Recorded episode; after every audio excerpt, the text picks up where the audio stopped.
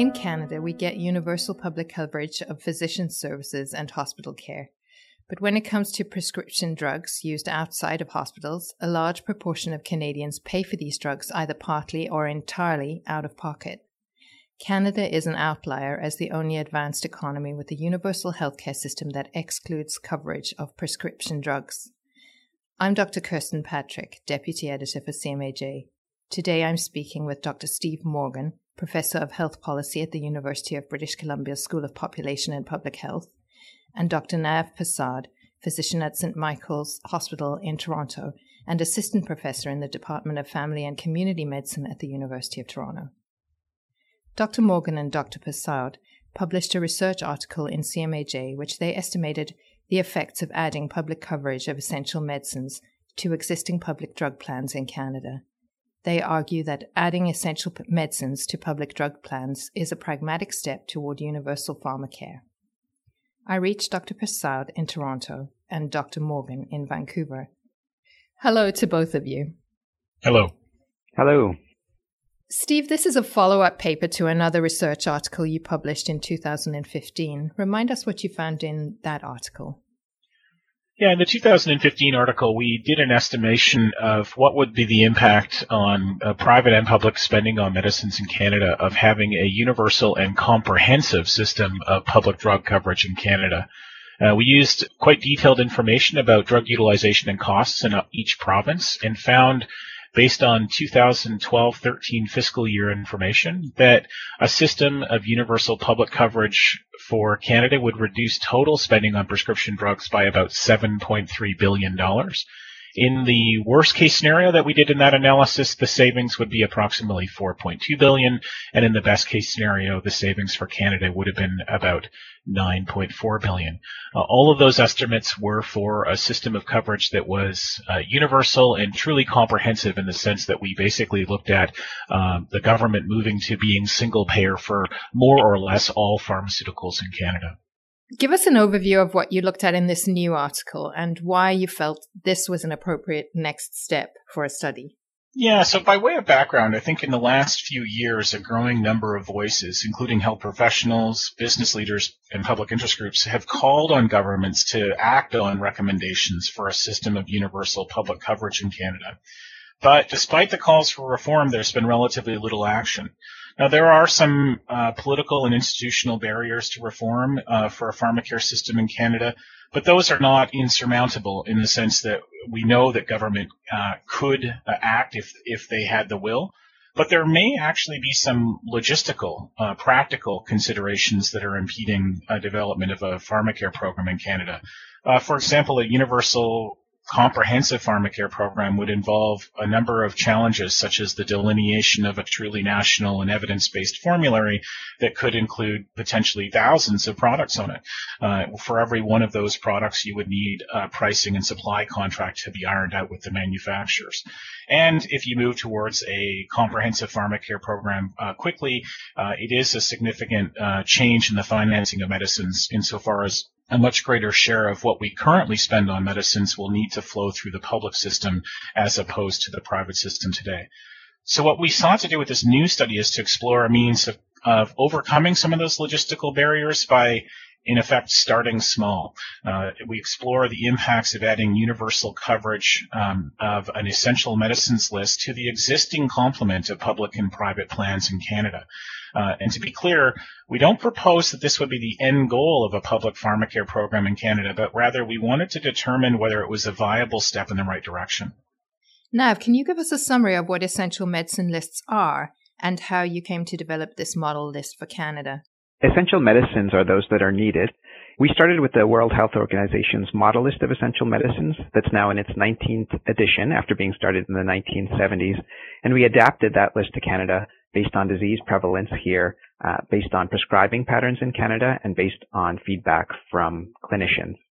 Um, as we describe in our CMAJ open paper, we started with the World Health Organization's model list of essential medicines. That's in its 19th edition. Uh, and we adapted the list based on disease prevalence in Canada, prescribing patterns in Canada, and based on feedback from clinicians in Canada. Canada has a patchwork of private and public financing of medication. Can you give us a sense of who is paying and how many Canadians are paying out of pocket for their medicines? We know that uh, 23% of people report that either they or a member of their household haven't taken a medication as instructed because of the cost. And these include people who have some form of insurance, either through their employer or through a public plan, and the approximately 15 or 20% of Canadians who have no form of insurance at all. For those who are insured, there are some people who are underinsured. They cannot afford to pay the fraction of the medication costs that are not insured.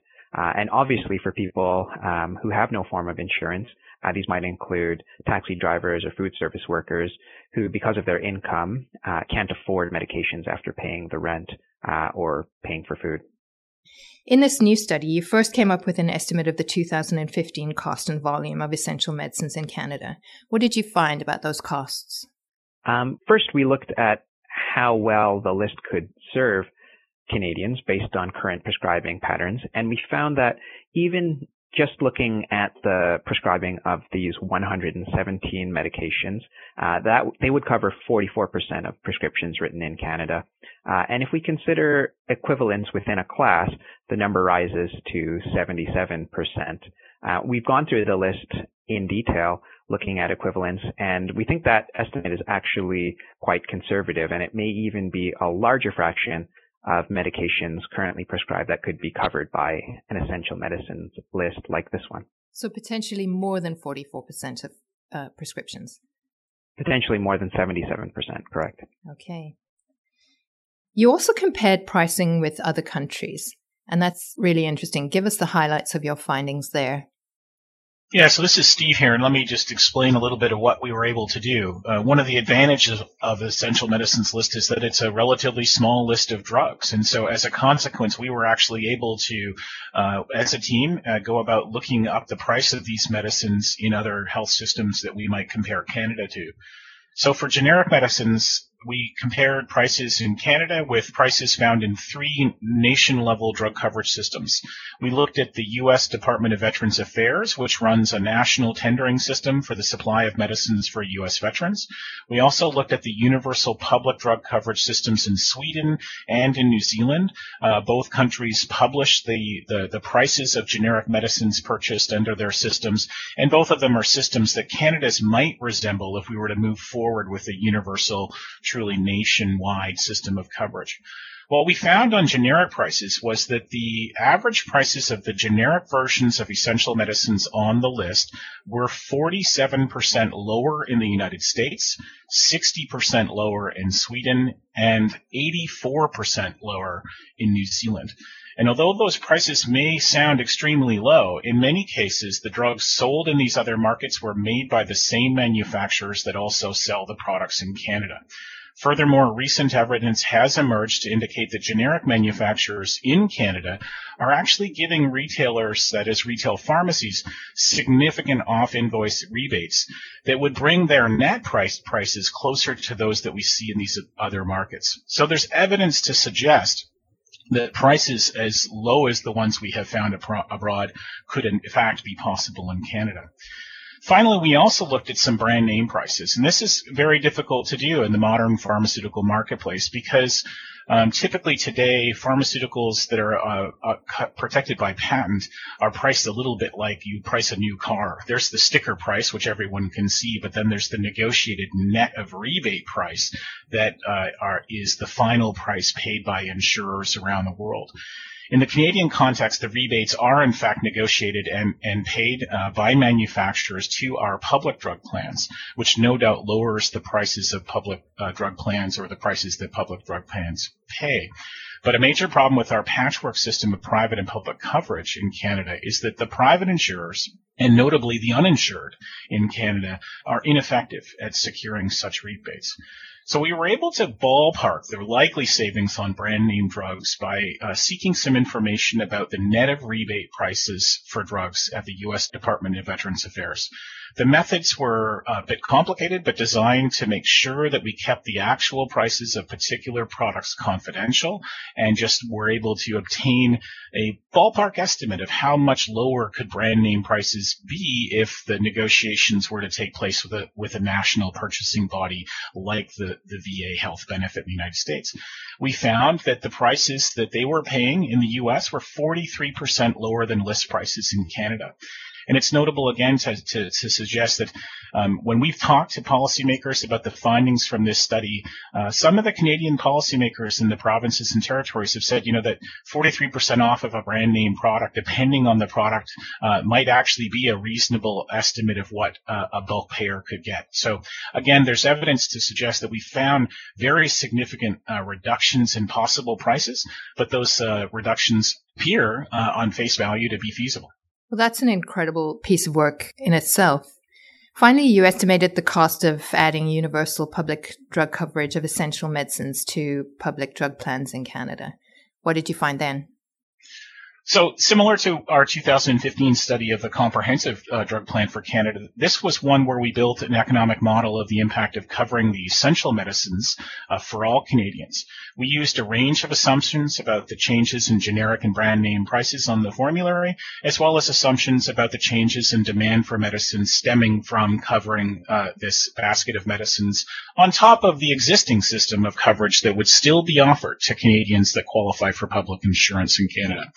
Uh, surprisingly, perhaps for many of the listeners, would be the fact that we found that uh, simply adding universal public coverage of the essential medicines list to the existing complement of private and public plans in this country would actually save patients and private drug plan sponsors $4.3 billion a year.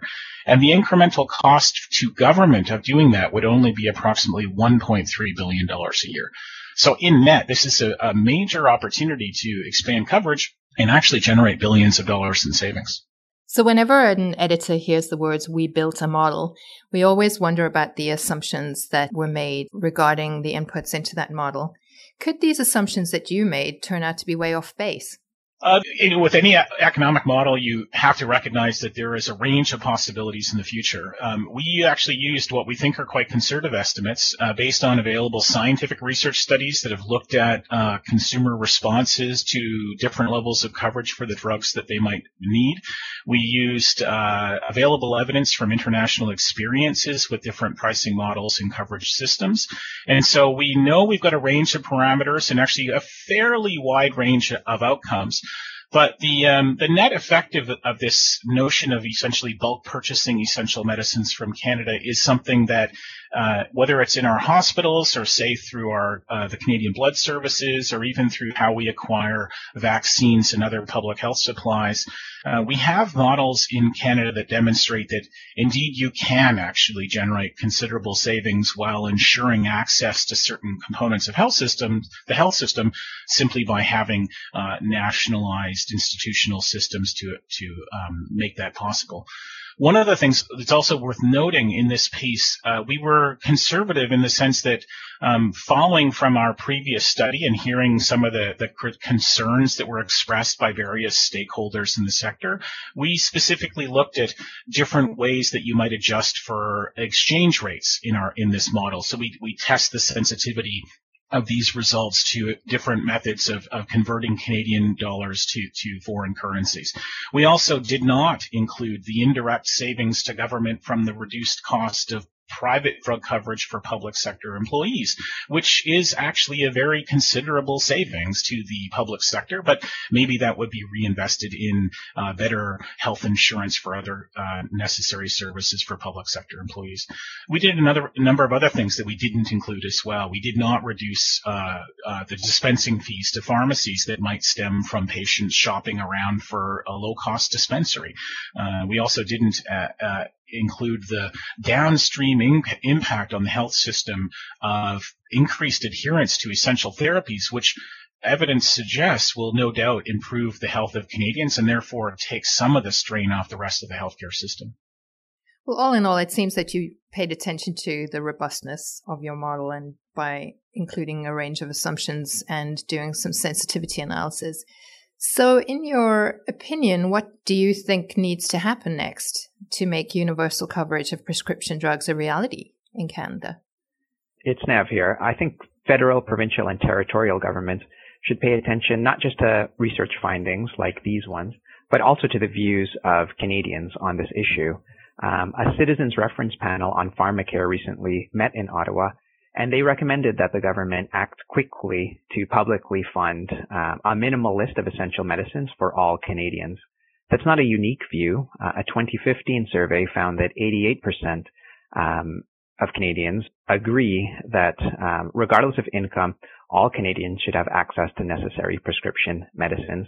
And the same number, 88%, um, felt it was not right that Canadians have to struggle to pay for medications that they need.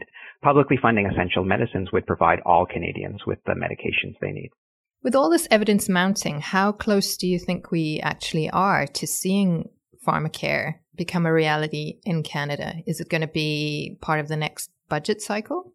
Katherine Boothe, who's a political scientist at McMaster University, and I wrote a paper last fall about some of the political and institutional barriers to moving forward on this file.